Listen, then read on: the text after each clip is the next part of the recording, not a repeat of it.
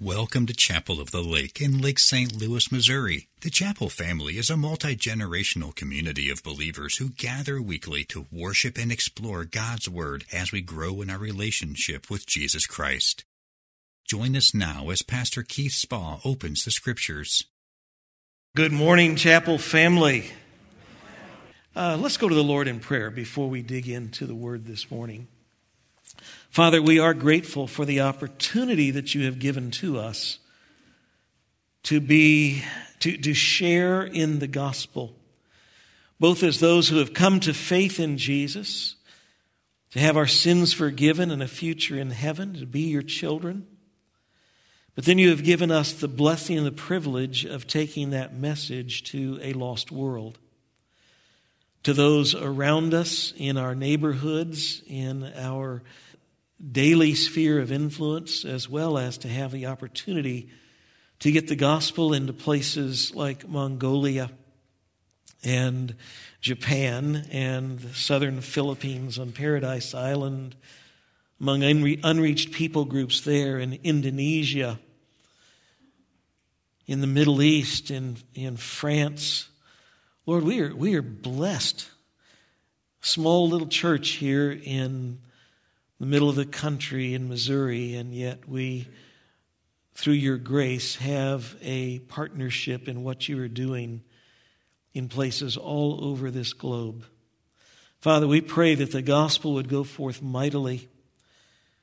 There are some around 8 billion, last I saw, people on this planet, many of whom have never heard the name of Jesus. Lord, may that move us to be faithful in every opportunity you give us to share the good news of Jesus Christ. As we think of the world, we think of the mess that is in the Middle East right now.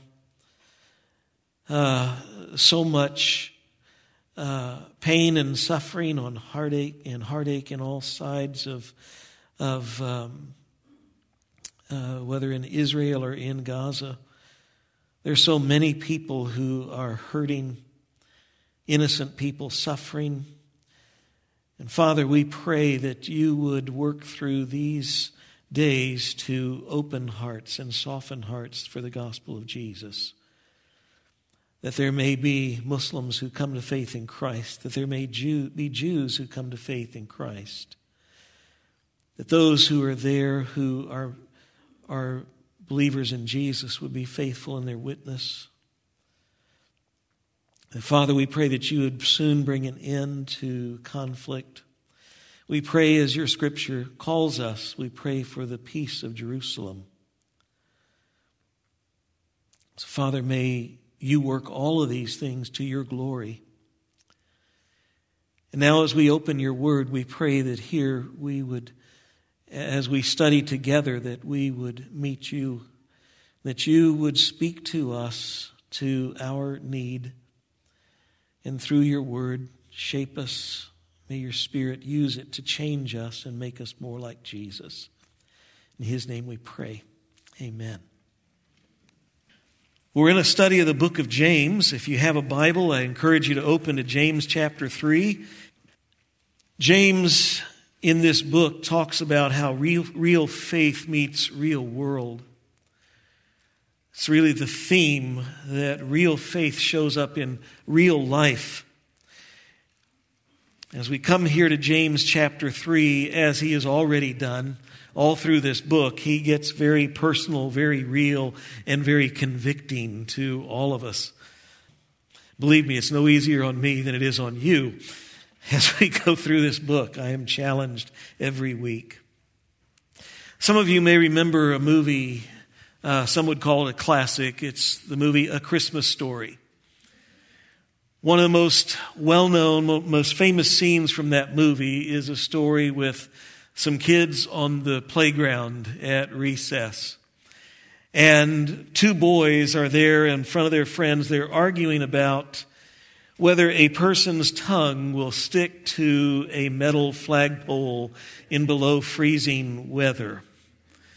If you know the, the movie, eventually one of the boys succumbs to the infamous triple dog dare. And he hesitantly sticks out his tongue and touches the flagpole, and sure enough, it gets stuck. The recess bell rings. All the kids scatter. They run into the school except our helpless victim, who is stranded with his tongue frozen to the pole, flailing his arms until somebody eventually discovers him, sees him. Well, I doubt that any of us have ever been in that predicament. Except after the first service, I found somebody who had been in that predicament. so I say, I doubt it, but it may have happened to some of you. They had older brothers, which says it all. Uh, we may not have been there, but all of us know what it is for our tongues to get us into trouble. And that's where James brings us this morning. John MacArthur has written Misuse of the tongue is perhaps the easiest way to sin.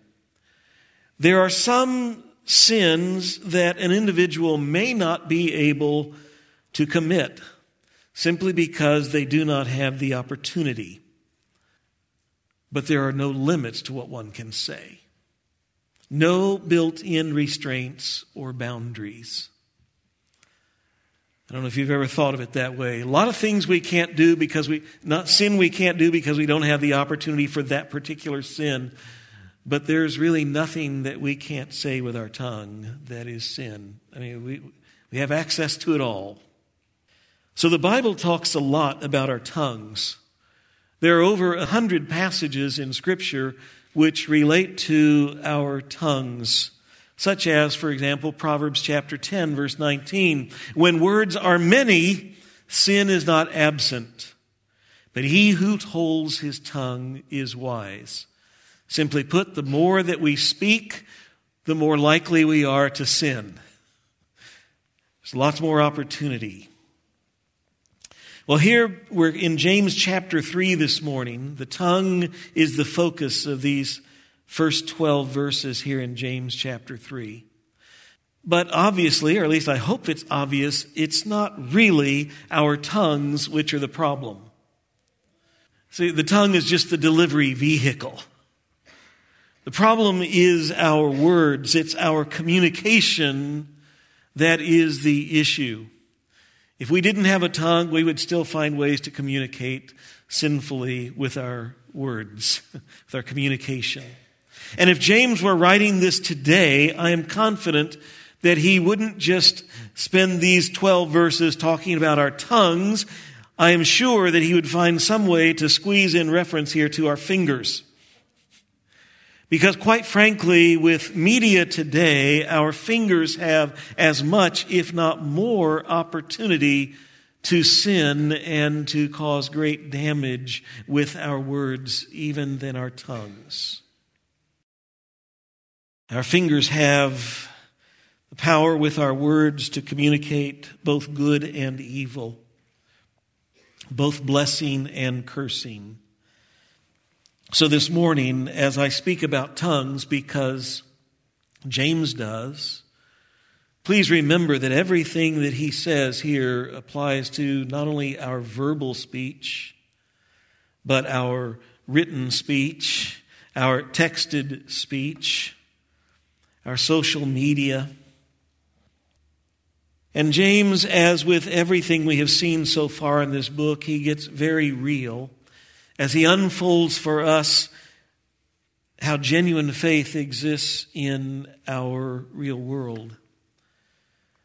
And the matter of speech is such serious matter to him that in this very short book, here he devotes 12 verses to our tongue.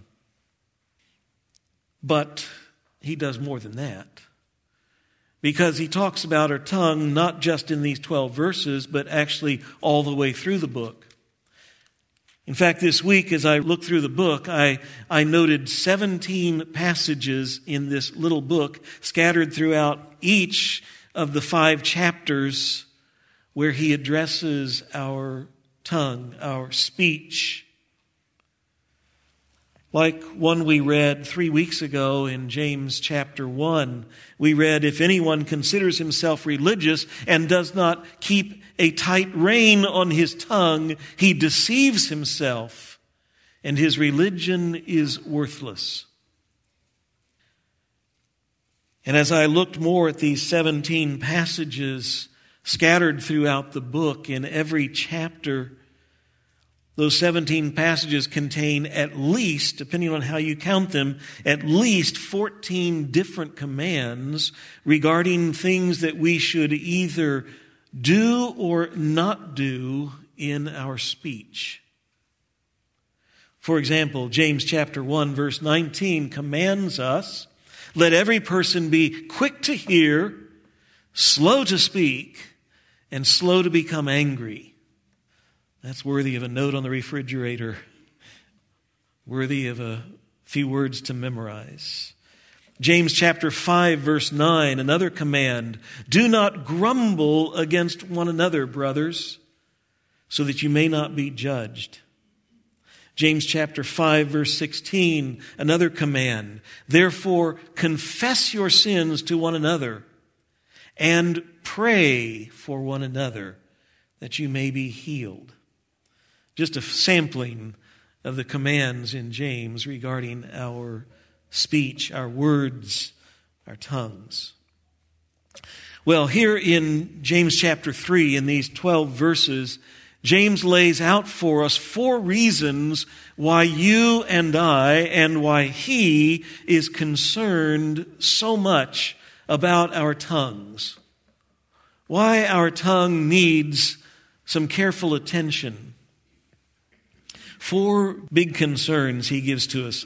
Follow along as I read the first two verses of chapter 3. Not many of you should become teachers, my brothers, for you know that we who teach will be judged with greater strictness. For we all stumble in many ways. And if anyone does not stumble in what he says, he is a perfect man, able also to bridle his whole body. The first concern James has for us and our tongues is that our tongues have potential to bring judgment. This passage here from James echoes in my mind almost every time I walk up to this pulpit. Quite frankly, I find it frightening, sobering, and it should be. He's saying that he's giving here a warning to teachers that there is a stricter accountability for teachers. This certainly applies to pastors, to elders, to leaders in the church, to Sunday school teachers and home group leaders, all the official teachers in the church. It applies to them. All of us in such position need to soberly consider the responsibility that we bear when we open up and teach God's Word. However, may I say that I think that this warning applies actually to all of us. As sooner or later, we all have the opportunity to be, and, and I would say the responsibility as well, to be teachers. Certainly, as parents, we are, are teachers. We also have the responsibility and opportunity as a friend to be a teacher, to come alongside and to share with someone some appropriate thing from the Word of God. We have that as well, that responsibility and opportunity as ambassadors for Jesus Christ, as we are called in 2 Corinthians chapter 5 those who are to take the good news of Jesus to a lost world. It makes us a teacher. We have been given the Great Commission to carry the gospel to the world, to make disciples. And so this applies to us all, but in that, James, I don't think is saying, well, therefore, don't teach. he says, not, let, let not many of you become teachers. You know, don't go where God doesn't call you to go, but at the same time, he's not saying shirk your responsibility. When God opens up a responsibility, it opens up an opportunity. When you become a mom and dad, and you're teaching your children, when you're asked to teach Sunday school, when you know you need to go share the gospel with someone, He's not saying here, shirk your responsibility, because teaching is a good thing and it's a needful thing. How can someone believe in him of whom they have not heard? Paul asks. We need to talk to people about Jesus. It's a necessary thing. And James tells us later in chapter 4, he says, Anyone then who knows to do the good he ought to do and doesn't do it sins. So just keeping quiet and never talking about Jesus isn't the solution to, to this warning to teachers. Rather, it's simply a warning to all of us that when we teach, he's warning against those who teach with wrong motives, for one thing. That is, those who, who teach for the sake of their pride, you know, to build themselves up so people can see how knowledgeable they are, how smart they are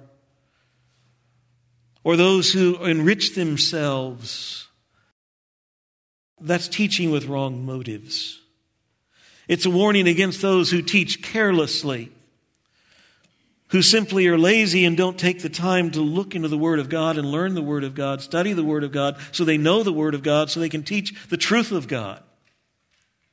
Rather, they teach their ideas and their opinions and their thoughts and what somebody else says and teaches it as the Word of God. They teach carelessly. They're not diligent to know and present truth. It's also a warning against those who teach hypocritically, who are eager to tell everyone else what they should do and how they ought to do it, but they do not practice what they preach. They do not obey the word of God themselves. These are sober warnings. But you think, hey, I'm not a teacher, doesn't, doesn't impact me. Well, this passage to teachers is also a reminder to all of us. It's a reminder of a sobering and a startling statement that Jesus made. He said, I tell you the truth, on the day of judgment, people will give account for every careless word they speak. For by your words you will be justified, and by your words you will be condemned. There's an accounting for every careless word we speak, and it's so sobering because James said here in the verse we just read in verse 2, he said, We all stumble in many ways. So it's not just a warning to teacher, it's a warning to all of us against pride because don't think this doesn't apply to me because I'm not a teacher, or don't think this doesn't apply to me because I, I have it all right. He says we all stumble in many ways. How many of you have a perfect tongue. You never stumble in your speech. None of us.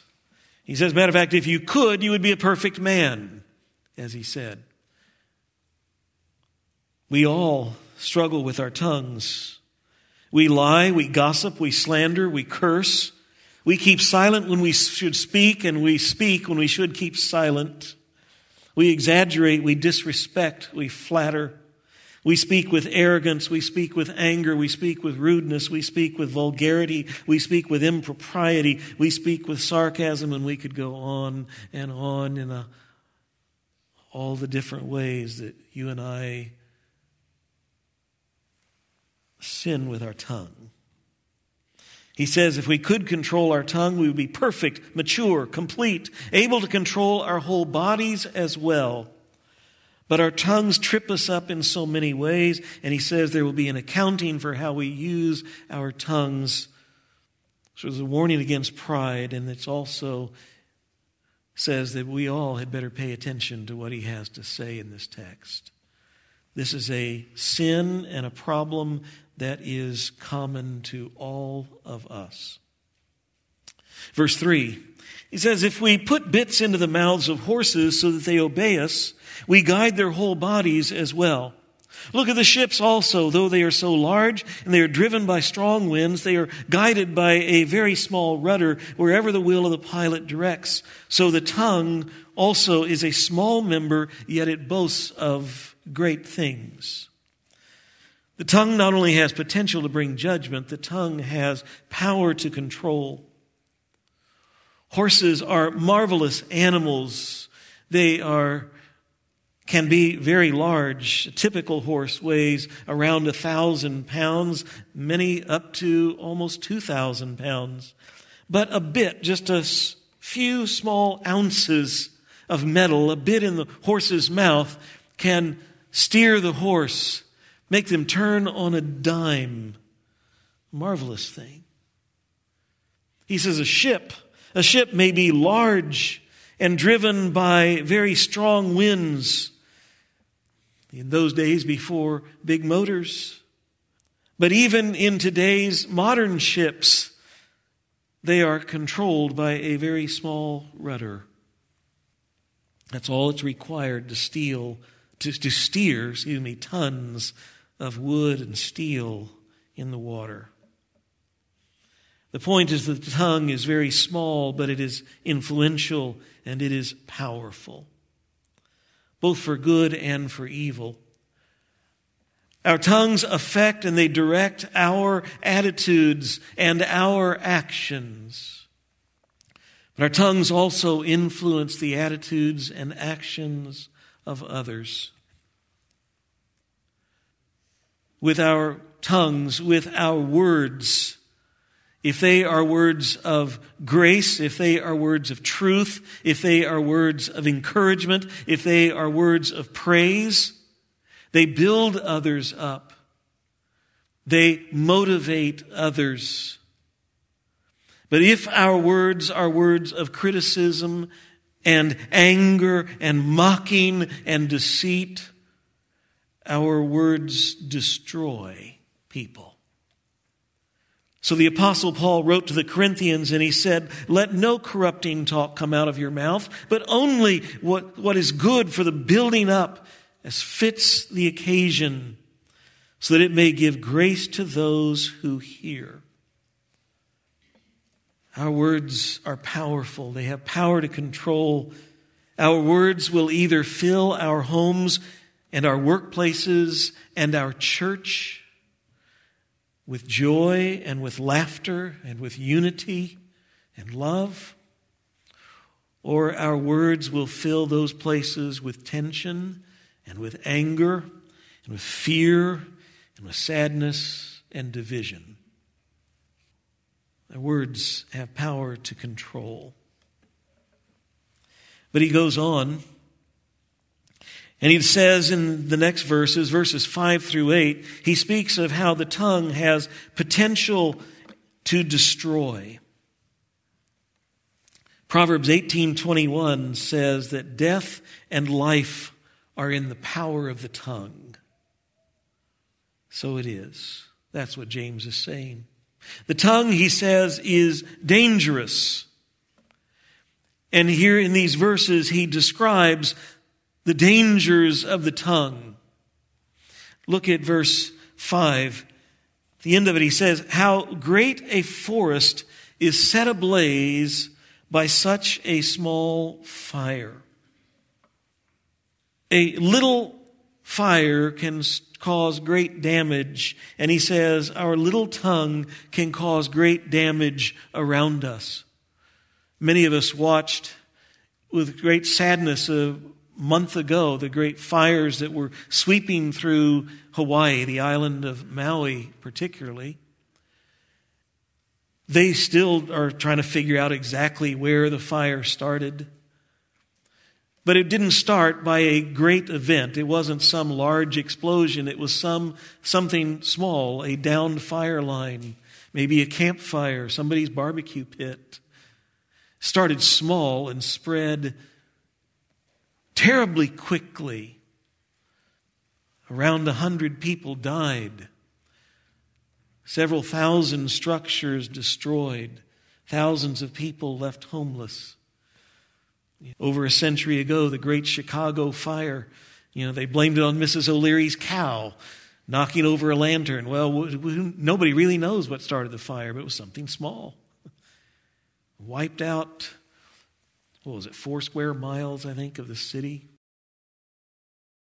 A small fire can do great damage, so can a small tongue. What we start with our words may not be taken back. and may cause tremendous devastation with a little tongue. But not only does it cause destruction around us, it can cause destruction within us. Look at verse 6. He says, And the tongue is a fire, a world of unrighteousness. The tongue is set among our members, staining the whole body. The fire, it's not just a fire out there, it's also a fire in here.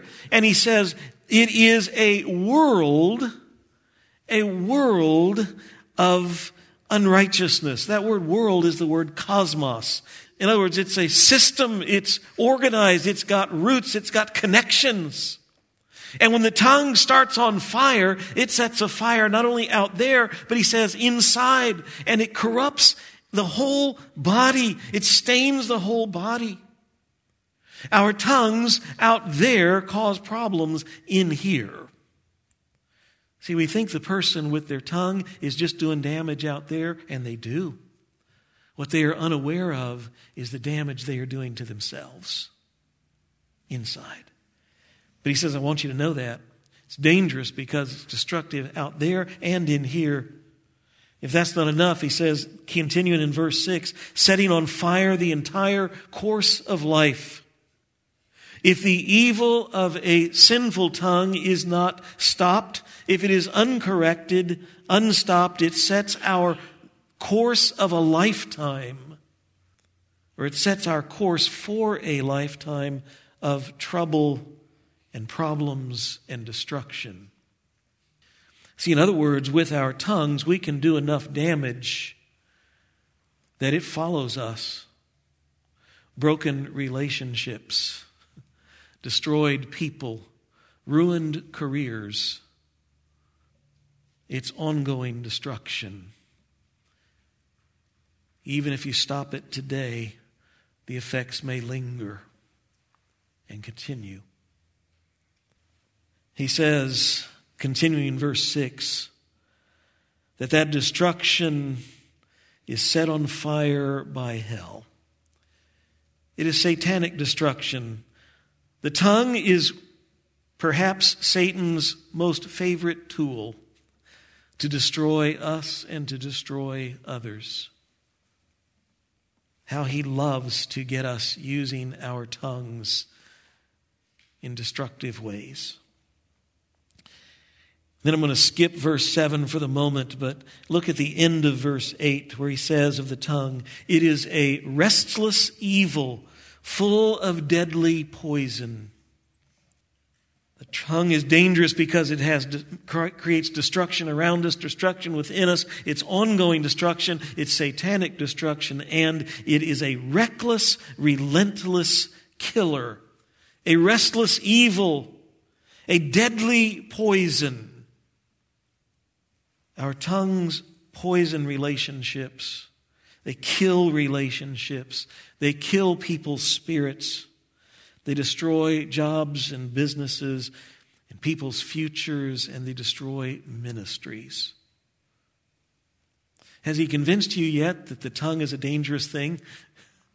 That it warrants our concern? He says not only is it dangerous, he says it's untamable. Verse 7 For every kind, we back up to verse 7 for every kind of beast and bird, of reptile and sea creature can be tamed and has been tamed by mankind. But no human being can tame the tongue.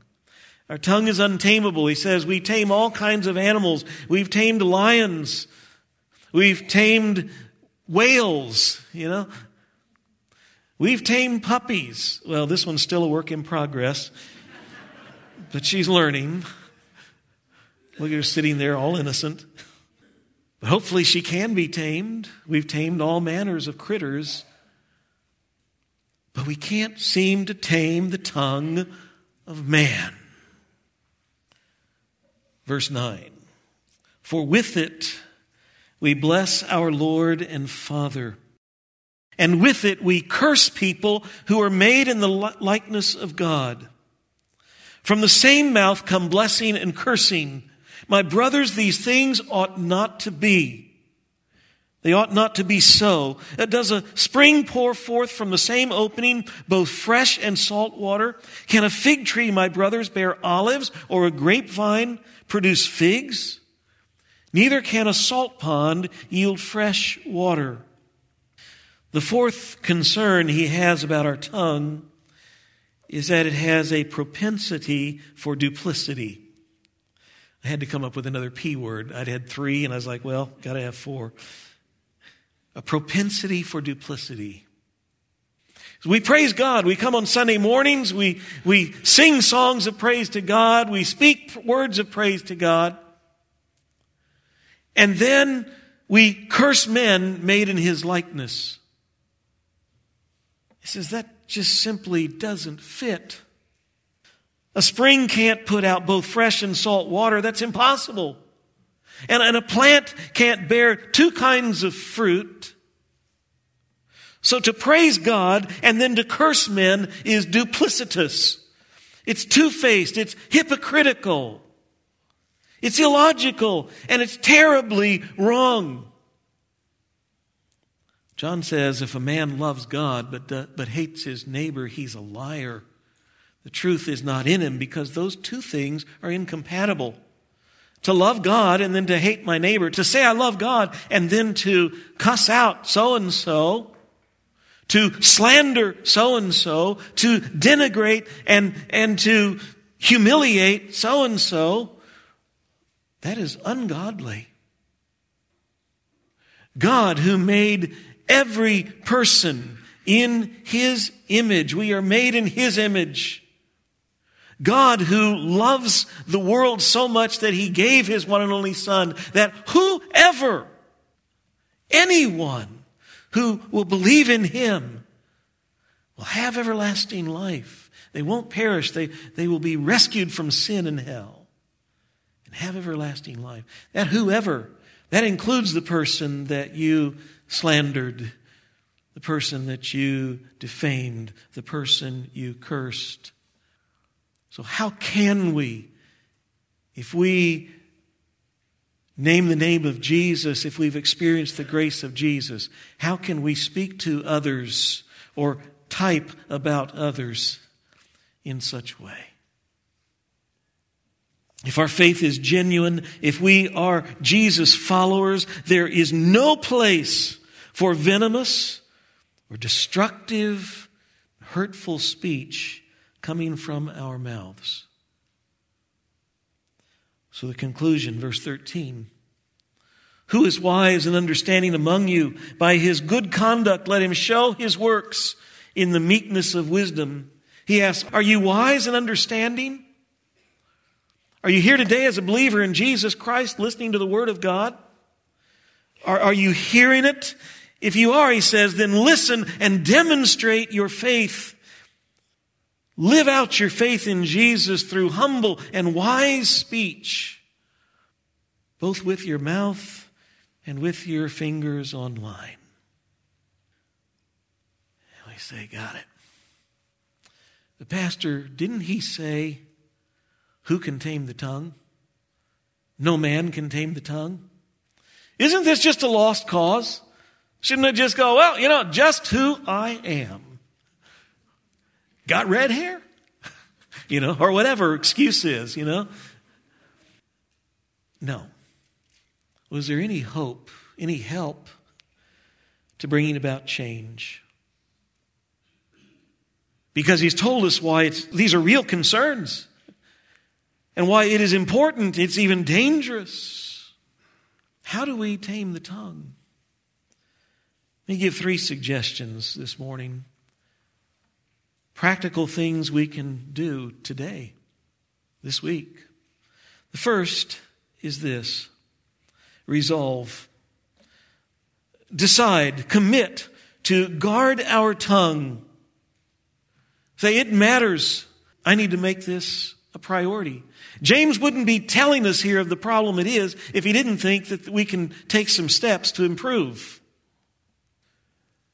Proverbs chapter 15 verse 28 says, The heart of the righteous weighs its answers, but the mouth of the wicked gushes evil. The wicked person just says whatever is on the tip of their tongue. Whatever is in their mind, it comes out. There are people who say that's a virtue. Scripture says, uh-uh. the wicked person says whatever's on their mind. They speak their mind. Whether they can afford it or not, as someone said. Uh, the righteous person thinks before they talk. That's what that proverb says. Think before you speak.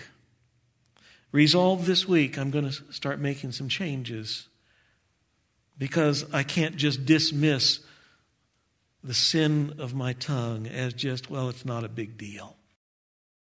James is saying it is a big deal. So I'm going to think before I start speaking. There's another thing to do though, because it's hard. Is it not hard to undo bad habits? Anybody ever had a bad habit? We all have had bad habits. It's hard to undo bad habits.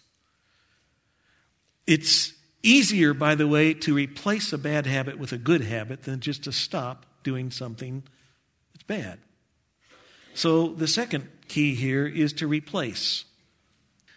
Don't just focus on avoiding what's wrong with our tongues, but let's also focus on doing what's right. There are really two things that need to be replaced. The first of those is we need a change in our thinking. You see, because the problem with our tongues really isn't our tongues. It's really not the words that come out of our mouth or that get typed on the, on the device. What's really the problem is the thoughts. Jesus put it this way. He says in Luke chapter 6, For out of the overflow of his heart, his mouth speaks. What's coming out of our mouths is really what's in our hearts. And there's where the problem starts. And so the way to fix that is to begin by changing our thinking.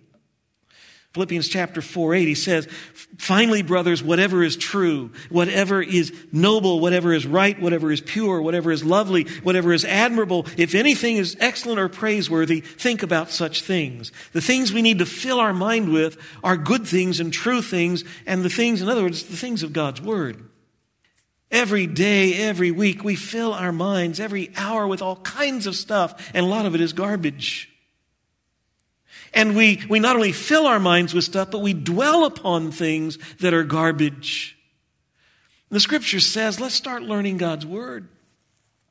So instead of just allowing our mind to harbor upon and dwell upon and ponder upon anger and bitterness and jealousy and self pity and revenge and lust and all of those things, let's make sure that we intentionally fill our mind with good things. How much time do you invest in filling your mind with good things? We need to make it happen. May I suggest, and just from a personal experience, one of the things that I would very much recommend if you have particular problem with your tongue, then memorize verses related to that problem. If your problem is lying, if your problem is slander, if your problem is anger, if your problem, whatever it is, I bet that you can find there are dozens of Bible verses that relate to that. And if you put them to, mem- to memory, God will work through that. The Bible says His Word is alive and powerful, Hebrews chapter 4 says. And He will use that to change you. And I can say from in my own personal experience, God did that to change my speech when I was a young man. Change our thinking by what we put into it and change our words. Instead of just continuing to fall into the habits of lying and cursing and complaining and criticizing and belittling and gossiping, plan ahead because if you think, what you will discover is there are certain times where you tend to sin with your tongue. It's when you get angry at your kids. It's when you get angry at your spouse. It's when you're dealing with that neighbor. It's when you're at work and you, there you tend to gossip or you, you know, wherever it is, you'll find there are certain places you tend to, and you know what you should do? Plan ahead. And change your words. Say, what words can I use in that setting that will not be sin? Words that will be blessing instead of cursing. Words that will be truth instead of lies. Words that will build up instead of tear down, words that will be gratitude, words that will bless. Change our words. Lastly, the third thing to do change is rely. If this could be done with our own efforts, James wouldn't be saying, No man can tame the tongue. He says no man can do it because none of us can do it alone. So, how, what do we do? Well, we need help. We need to rely on God. First thing to do in that is confess. 1 John chapter 1 verse 9. If we confess our sins, he is what? faithful and just to forgive us our sins and to cleanse us from all unrighteousness. Don't miss the last part. We need to confess it because, God, I've messed up. I, what I said was stupid. It was wrong. Fess up to God. By the way, also fess up to the people you hurt. And then he says, God is faithful. And he will cleanse us from unrighteousness. He'll help us. Pray and ask for his help. Say, Lord, I need to get rid of this. This is hurting my marriage. Lord, this is destroying my children. Lord, this is ruining my witness in front of my neighbors or my coworkers, my classmates. Help me to change. We need his help to change us from the inside out so that what comes out of our mouth really is a reflection of what's inside. And it's not vile stuff that comes out of our mouth, but rather what comes out is blessing, what comes out is truth, what comes out is concern and compassion and care and grace. We need to pray along with David, who said, Set a guard over my mouth, O God. Keep watch over the door of my lips. God, help me to keep my mouth shut. Father, there are probably some folks here today I would say it's every one of us who really needed to hear this passage. It's not fun to preach because it's convicting, because the reality is every single one of us, it, our text is telling us, struggles with this. We do. So, Father, we all need to grow in this area of our tongues, and I pray you'll help us do that. There may be some folks here who have some serious issues with this. Their families are hurting. They are hurting because of the destruction and the vitriol and the, the sin that has come out of their tongues, out of their mouths. Father, I pray that you would not only convict them of their sin, but you would help them to understand your grace and your power. You are the God who can change us literally from the inside out.